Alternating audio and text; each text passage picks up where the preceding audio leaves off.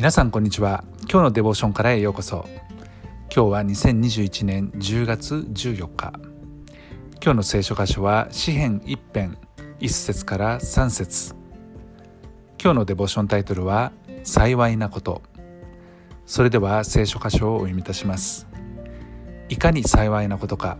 神に逆らう者の計らいに従って歩まず罪ある者の道にとどまらず傲慢な者と共に座らず主の教えを愛しその教えを昼も夜も口ずさむ人。その人は流れのほとりに植えられた木時が巡り来れば実も結び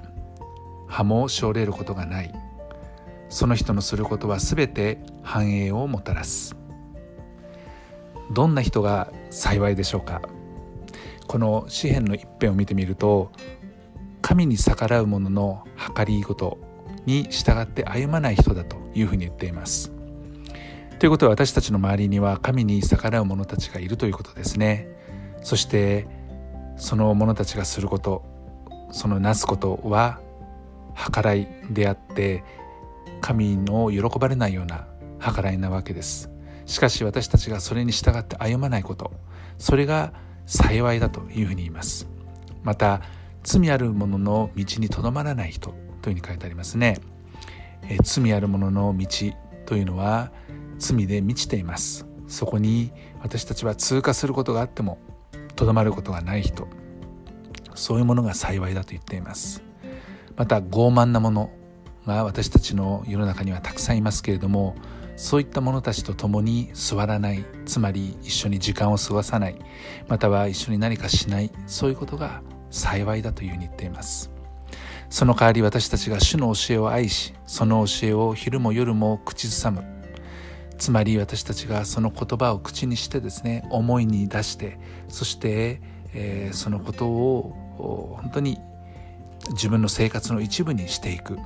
また神様に叫んでいく教えていく。さまざまなそういうことを通して私たちがなすならば私たちはこの流れのほとりに植えられた木のように時が来ると実を結ぶようなもの。そして葉は散っていきますけれども葉も散ることがないしおれることもない。まるで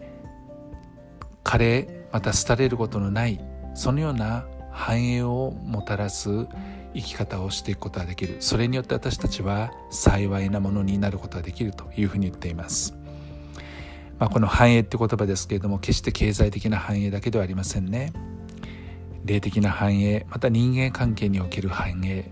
あらゆる繁栄がありますけれども私たちが本当に悪の道から離れまた逆に主の教えを愛しそれに従って歩み昼も夜もその教えを愛して行動に移していくことそれによって神様が私たちを祝福してくださるんだ。